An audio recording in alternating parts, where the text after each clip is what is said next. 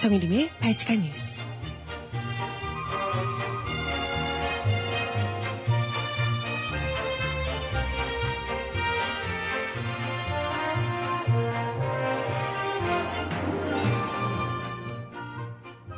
여러분 안녕하세요. 발칙한 뉴스 정일림입니다.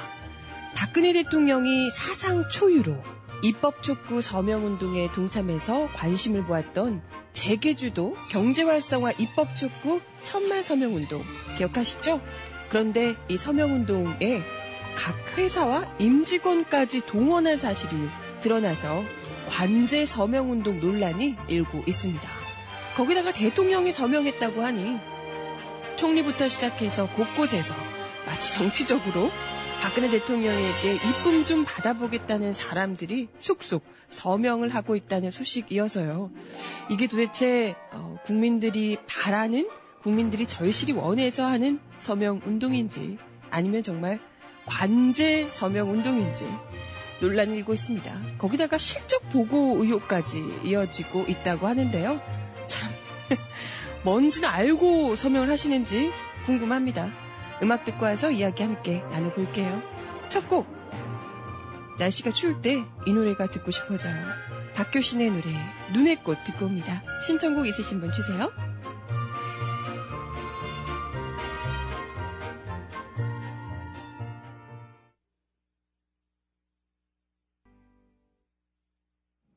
네, 박효신의 노래 눈의 꽃 듣고 오셨습니다. 어, 지금 박근혜 대통령의 서명운동 때문에 뭐 어제도 이야기를 잠깐 들으셨지만요. 박근혜 대, 통령이 서명운동이라는 것도 참 아이러니긴 합니다만은 어쨌든 그 이후로 관련한 입법 촉구 서명운동이 전방위적으로 확산되고 있다고 합니다. 어, 일반 국민들 아니고요. 재계, 또 정치, 특히 정, 정재계에서 확산이 되고 있다고 하네요. 황교안 국무총리가 어제 이 똑같은 서명 운동을 날씨가 추워서 그런지 직접 가진 않으시고 모바일로 참여했다고 총리실이 밝혔다고 합니다.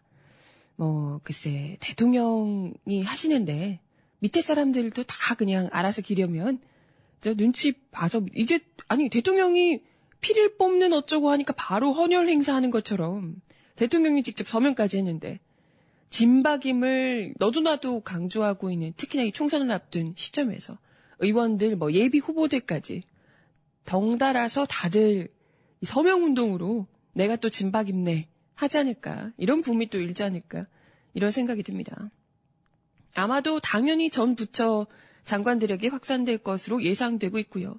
현재 내각에서는 황 총리 외에도 유일로 경제부총리 겸 기획재정부 장관 또 강호인 국토교통부 장관 등이 서명운동에 참여했다고 합니다. 아, 이게 과연 아니 뭐 장관들이 왜 서명 운동을 하는, 하는 겁니까? 대통령이 하는 것도 어이없지만 총리, 장관 이런 사람들이 아니 정치적 능력을 가지고 있는 사람들이잖아요. 능력도 행정부 수반인 사람들, 행정부에 있는 사람들이 입법해달라고 그건 정치력을 이용해서 국회를 설득하고 국민들을 설득하면 될 문제인데 이건 힘없는 약자들이 하는 거잖아요. 권력이 없는 국민들이 아, 물론 모든 권력은 국민으로부터 나온다고 하지만 약자인 국민들이 뭐 천만 서명 운동, 백만 서명 운동 해가지고 국회를 압박하고 정부를 압박하고 하는 수단으로 삼기 위해서 서명 운동을 하는 건데 대통령이 국회를 압박하기 위해서 서명 운동을 한 것도 웃기고 그걸 또 눈치 보면서 어 그럼 해야 되나 싶어서 총리와 뭐 장관들까지 총리 장관 이렇게 하기 시작하면 그 밑에 있는 사람들도 당연히 하게 되지 않겠어요? 지금 줄줄이 하려고 한다고 하니 이게 얼마나 어이없는 일인가 싶습니다. 근데 이마저도 지금 뭐 대통령 장관들 뿐만이 아니고요. 이게 어 회사와 각 회사들 임직원까지 동원해서 서명 운동에 참여를 시키고 있다. 이런 정황이 포착돼서 관제 서명운동이다라는 논란이 일고 있습니다. 전국 사무금융서비스 노동조합 참여연대 정의당 박원석 의원 등에 따르면 경제단체와 6개 금융협회가 박 대통령의 이 신년 담화 다음 날에 다음 날인 14일에 수속 기업 기관들에게 임직원 등으로부터 모든 직원들 다 입법 촉구 서명 운동을 받아줄 것을 요청하는 공문을 보냈다고 합니다. 기업들 뭐 이런 데서요. 직원들한테 받아달라고 하면 직원들이 사실 거기서 당연히 어 글쎄 뭐 서명을 소신껏 안 할 수도 있겠지만 당장에 언제 어떻게 해고가 될지 모르는 상황에서 위에서 서명운동 하라고 내려보내면 당연히 울며 겨자 먹기로 해야 되지 않겠어요? 그죠? 이런 식으로 서명운동을 동의해서 한다기보다는 일종의 권력을 이용한 압박? 이런 식으로 될 가능성이 굉장히 높은 분위기가 지금 만들어지고 있다는 거죠. 어, 앞서 박 대통령이 13일 대국민 담화에서 노동관계법, 서비스산업 발전 기본법, 또 기업 활력 재고 특별법 등 국회 통과를 촉구했죠. 그리고 같은 날에 대한상공회의소를 비롯한 38개 경제단체와 업종별 협회가 민생과학 입법 촉구 천만 서명 운동을 운동 본부를 발족해서 본격적인 서명 운동에 돌입한 바 있습니다. 그리고 박근혜 대통령이 바로 이걸 시작하자마자 박근혜 대통령이 서명 운동 나도 하겠다라고 요청하기도 전에 나서서 서명 운동을 해 주신 바 있죠. 오죽하면 국민들이 그렇게 나서겠냐라고 하며 다른 울부짖는 국민들 다 내버려 두고 정말 도움 가장 많고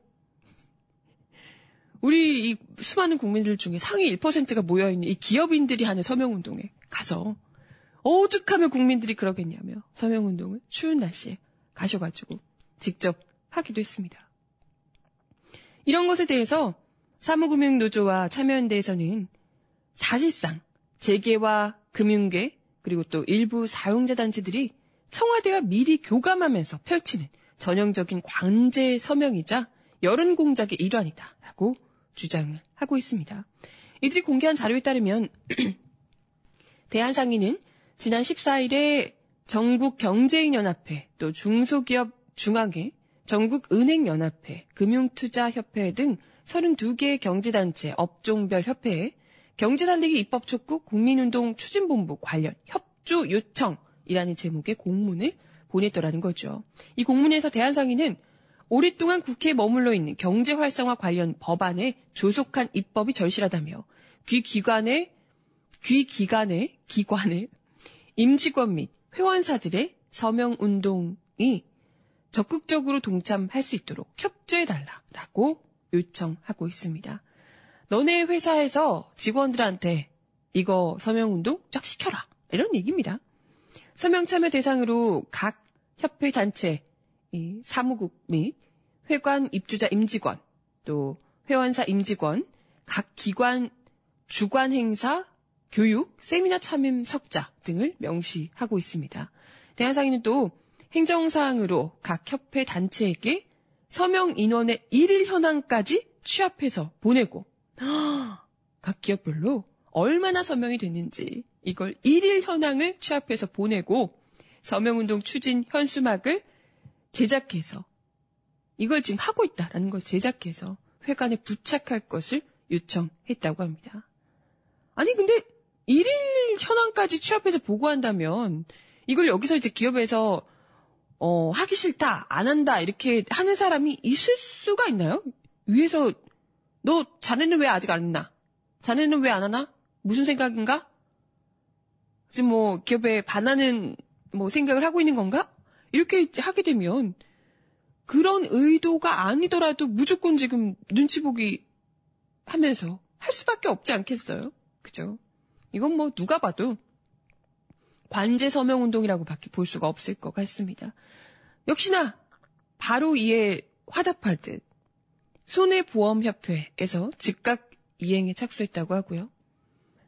대한상이 공문이 발송된 바로 그날 손해보험 회원사에 공문을 보내서 어, 빠른 각사의 서명운동 참여를 요청한다.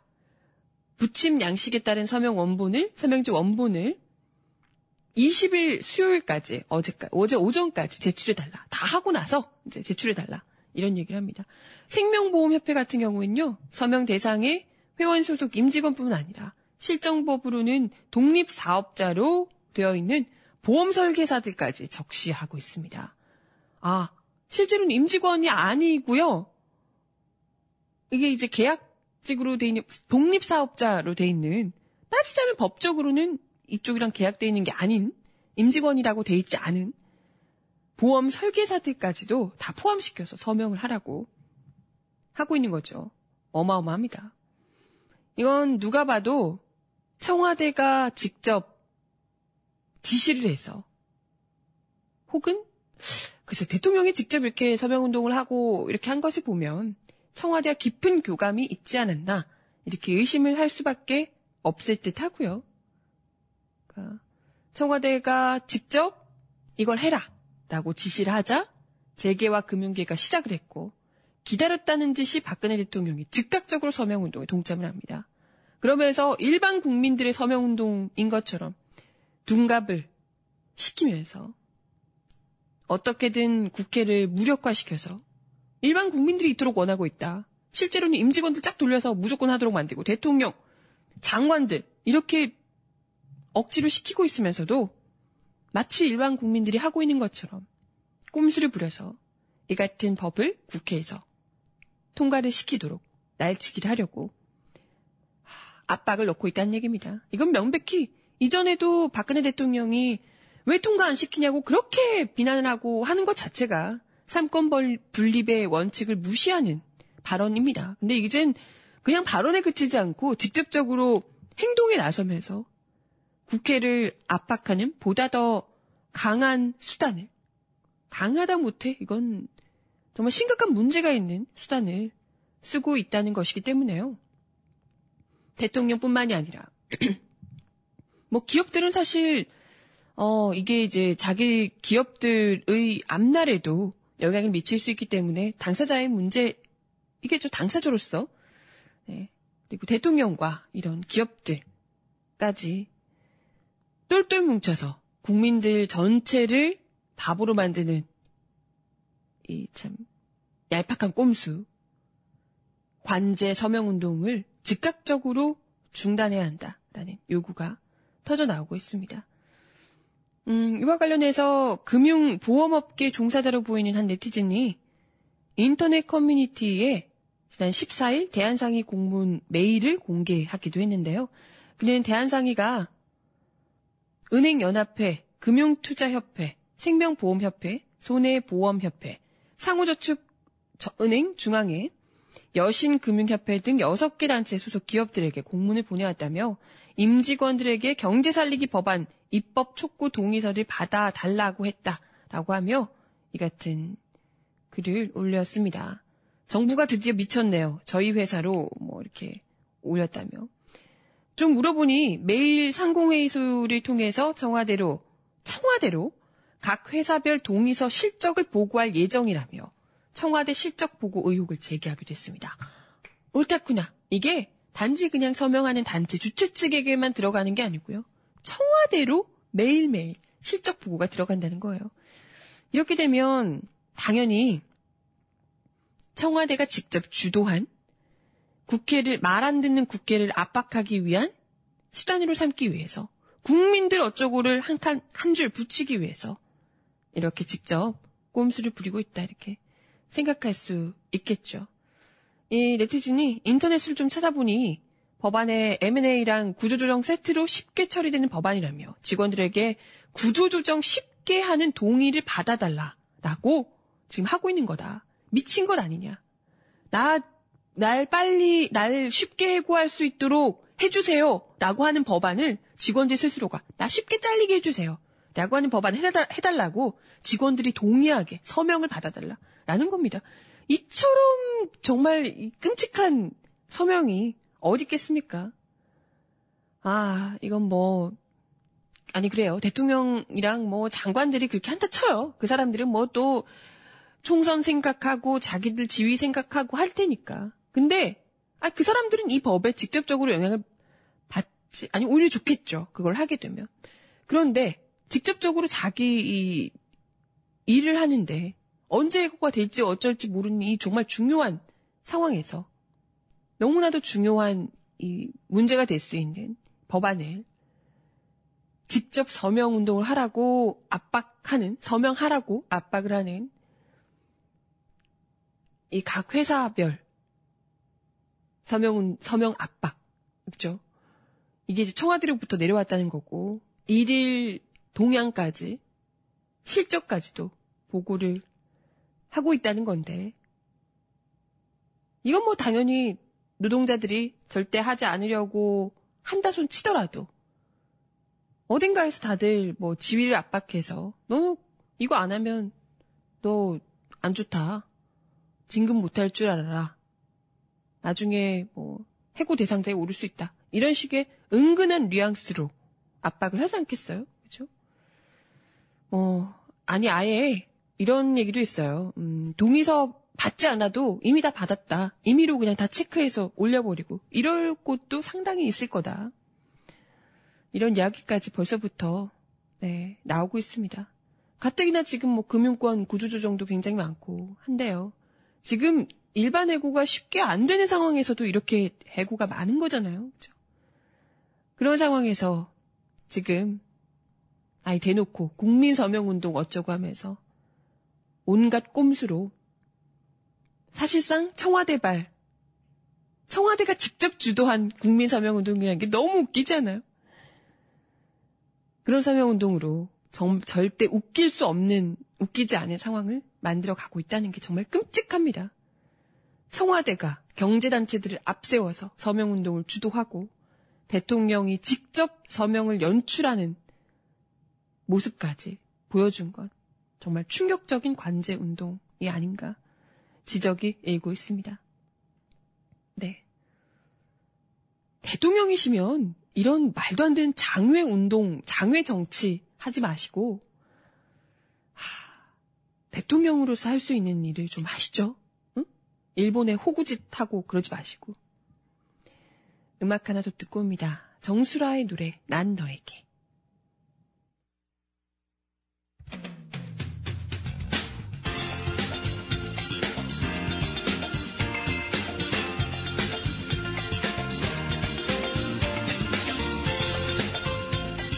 정하나의 발칙한 브리핑.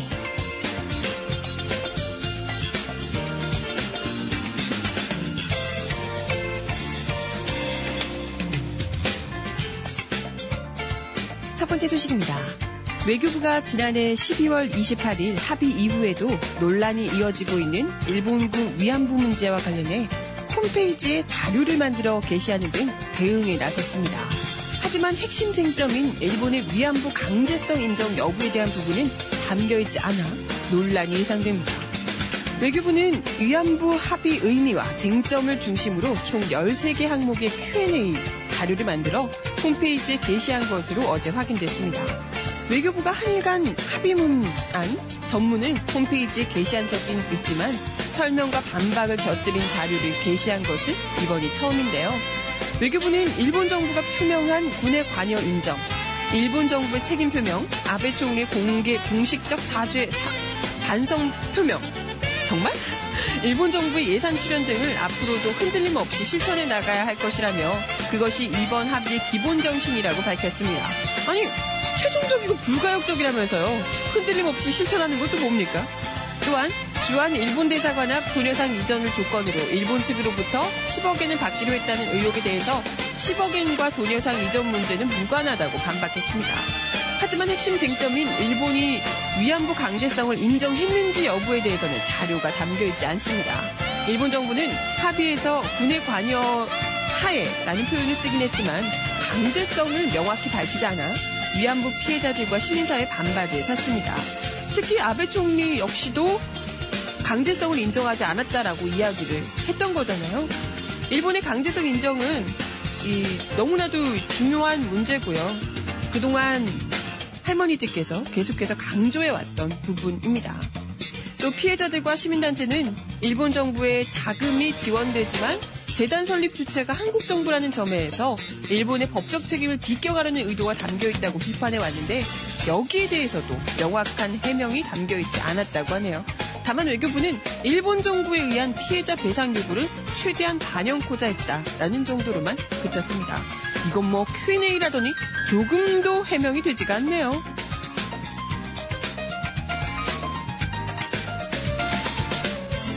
다음 소식입니다. 소녀상 지킴이 대학생들이 오늘 오후 경찰에 출석해 조사를 받습니다. 아, 참, 결국 이렇게 되네요.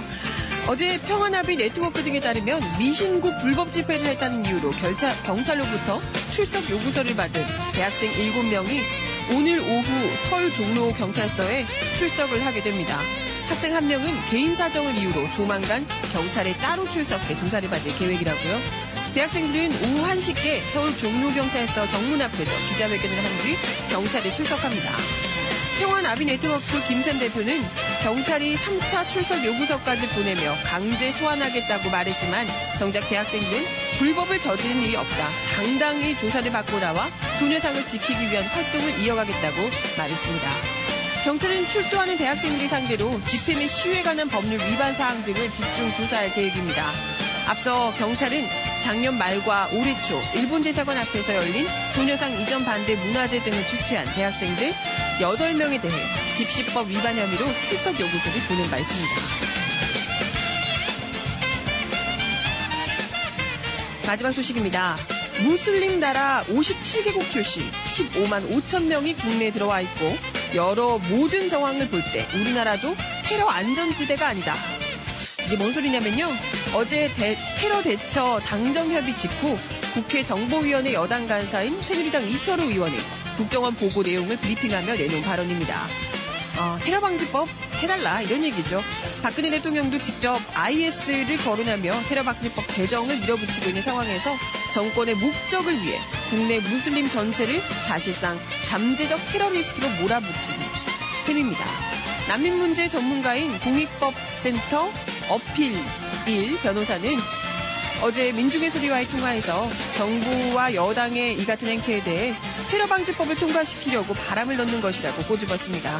그는 정부가 아무런 사업적 판단을 공식적으로 받은 사실이 없음에도 마치 모든 것이 기정사실화된 것처럼 외국인들을 테러리스트로 낙인 찍고 있다며 정략적 의도로 불안감과 두려움을 조장하는 것이라고 비판했습니다.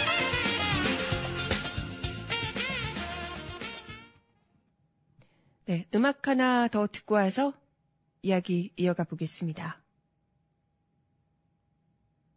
네. 윤미래와 펀치의 노래, 함께 부른 노래예요. 잘 지내고 있니? 듣습니다.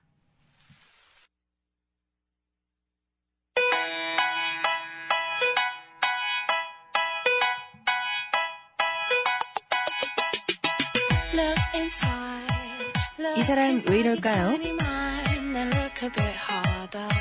Cause we're so uninspired, so sick and tired of all the hatred you harbor. So you say 지난 2013년 5월 7일 미국에서 발생했던 윤창중 전 청와대 대변인의 성희롱 사건 기억하시죠? 그런데 이 윤 대변인의 성희롱 사건이 공소시효를 불과 100여일 앞둔 상황인데요. 기소조차 되지 않은 것으로 알려졌습니다. 윤 전 대변인의 법률 대리인인 미국 법무법인의 한인 변호사는 이 사건이 조용히 끝나길 원한다며 관련 취재에 강한 거부감을 나타내기도 했답니다. 민중의 소리 단독 보도인데요. 미국 워싱턴 DC 경, 검찰국은 지난 13일 윤창중 전 청와대 대변인의 성희롱 사건 기소 여부에 대해 이 사건은 현재 우리 검찰국에서 검토 중이며 현재 어떠한 기소도 제기되지 않았다고 답했습니다. 이와 관련해 밀러 윌리엄 검찰국 대변인은 기자와 전화를 통해 아직 기소도 되지 않은 이유를 묻자 현재 어떠한 코멘트도 할 수 없다고 말했습니다. 대체 뭐 때문일까요? 밀러 대변인은 장기간 계류 중인 정치적 이유가 있는가, 공소시효가 끝나지 않는가 라는 물음에도 검토 중이라는 것 외에는 아무런 언급을 할 수 없음을 이해해달라라고 밝혔습니다.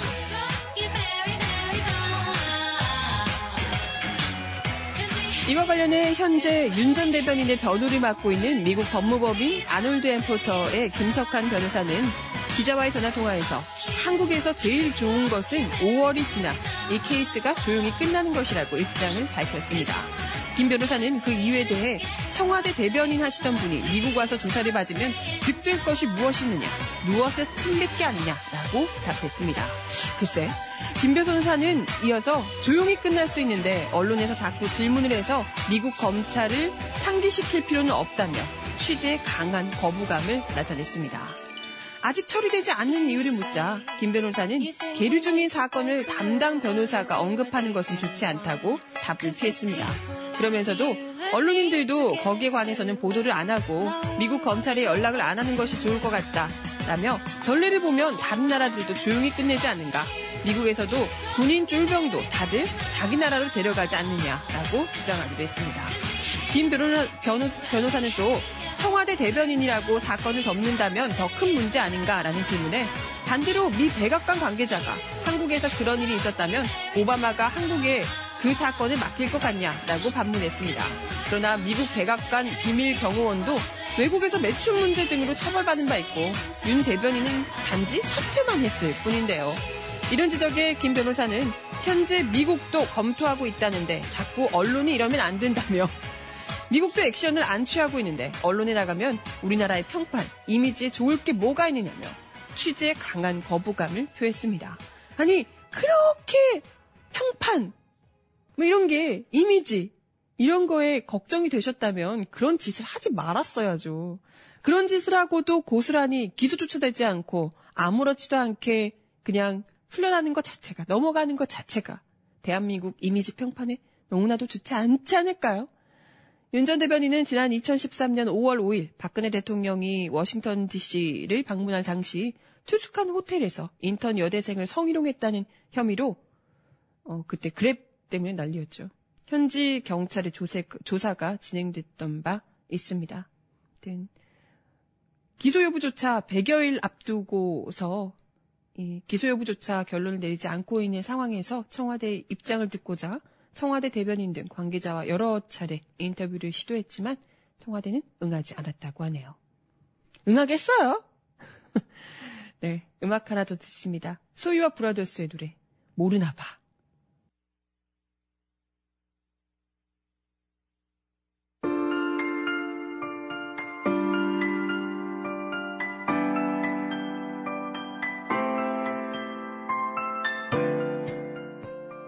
세상 속 가장 필요한 목소리를 전합니다. 여기 곧 우리가 있어요.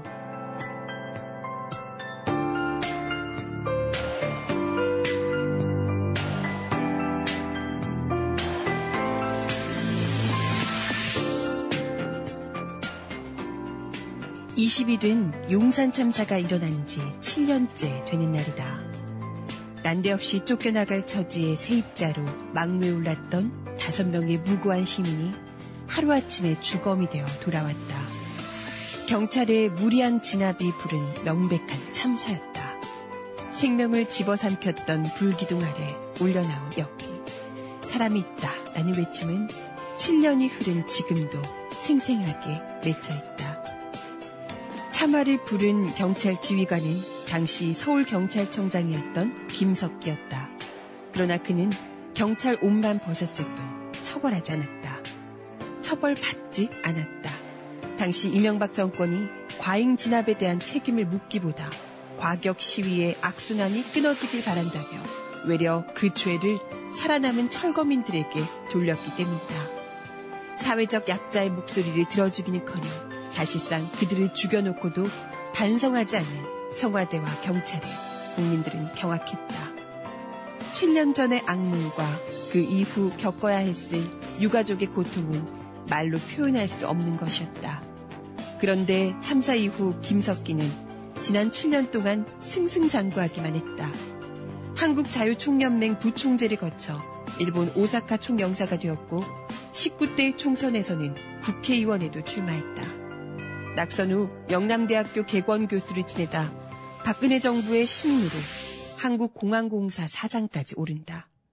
서울경찰청장 시절 국민의 안전을 파괴한 바 있고 또 전문성이 없는데도 한국공항의 안전관리를 맡겼다며 여론이 들끓었지만 아랑곳 없는 일이었다.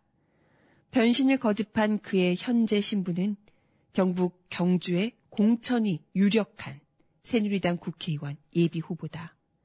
김석기는 얼마 전 펴낸 자서전에서 참사를 두고 시민의 안녕을 극도로 위협하는 불법 폭력의 범죄 행위였다라고 묘사했다. 재개발 과정에서 쫓겨나는 국민들을 헤어나올 수 없는 불구덩이로 몰아넣고 죽였어도 반성 하나 없이 국민의 대표가 되겠다고 나선 것이다. 용산 참사 유가족이 반발하는 것은 당연한 일이다. 김석기가 갈 곳은 국회가 아니라 감옥이다. 국민을 죽인 자는 절대 국민의 대표가 될 수 없다. 김석기 스스로 후보직을 내려놓든지 아니면 새누리당이 그의 후보 자격을 박탈하든지 해야 한다. 무엇보다 권력에 충식, 충설한, 충성한 제19를 힘으로 감싸온 보수 정권의 더러운 민낯을 우리 국민들이 더 이상 두고만 보고 있지 않을 것이다. 음악 하나 더 듣고 와서 이야기 이어가 봅니다. 아, 민중의 소리 사설 용산 참사 7년 김석기의 오늘이었고요. 음악 하나 더 듣겠습니다. 이승만의 텅 빈 마음. 네, 마칠 시간이 다 되어 가는데요. 뭐, 김석기 이 전 경찰청장 이야기도 드렸지만 사실 김석기 전 경찰청장 못지않게 지금 예비 후보로 이름을 올리고 있는 참 불명예스러운 이름들이 참 많습니다. 이번 4.13 총선에 예비 등록한 사람들. 기억하시겠지만 이거 잊을 수가 없죠. 김용판 전 경찰청장, 국정원 댓글 사건 경찰 수사 책임자죠. 어, 이 댓글 의혹을 받던 국정원 여직원 노트북에서 선거 관련 게시물들을 발견하지 못했다라고 했지만 대부분 허위 사실로 밝혀졌고 오히려 증거들을 갈아엎으라고 지시를 해서 난리가 났었던 인물이죠. 그랬던 인물, 그랬던 인물, 지금 대구 달서 을에 여기 깃발만 꽂으면 되는 곳이죠. 여기에 또 예비 후보 등록을 했다고 합니다. 얼마나 이 정부에서 박근혜 대통령이 김용판 전 경찰청장의 공을 크게 보고 있는지 알 수 있는 대목입니다. 그뿐만이 아니라 그림로비 기획조사 고액 고문료 의혹으로 논란이 됐던 한상률 전 국세청장 역시도 충남, 충남 서산 태안 지역구에 출마하겠다고 나선 상태입니다. 그리고 저번에도 이야기 드렸지만 스폰서 검사 박기준 전 부산지검장이 울산 남갑 지역구에 예비 후보로 등록한 상태입니다. 뭐 얼마나 더 많을지 몰라요. 이렇게 과거의 잘못을 조금도 인정하지 않고 반성하지 않고 뻔뻔하게 국민의 대표가 되겠다 출마하는 사람들 이런 사람들이 우리가 받아줘야겠습니까? 절대 잊지 말아야겠죠. 마지막 곡 수지의 노래 나를 잊지 말아요 들려드리며 인사드립니다. 가끔씩 그대 내 생각에 웃어준다면 더 이상 미련 갖지 않을 테니 나를 잊지 말아요 네, 오늘도 바치칸 뉴스 함께 해 주셔서 감사합니다. 이 참 흉악한 이름들 우리 잊지 말고 총선 때 반드시 아시죠? 심판하자고. 음악 듣고 어, 마지막 곡 들려드리며 인사드리겠습니다. 저는 내일 10시에 다시 뵐게요. 여러분, 오늘도 행복하세요. 안녕!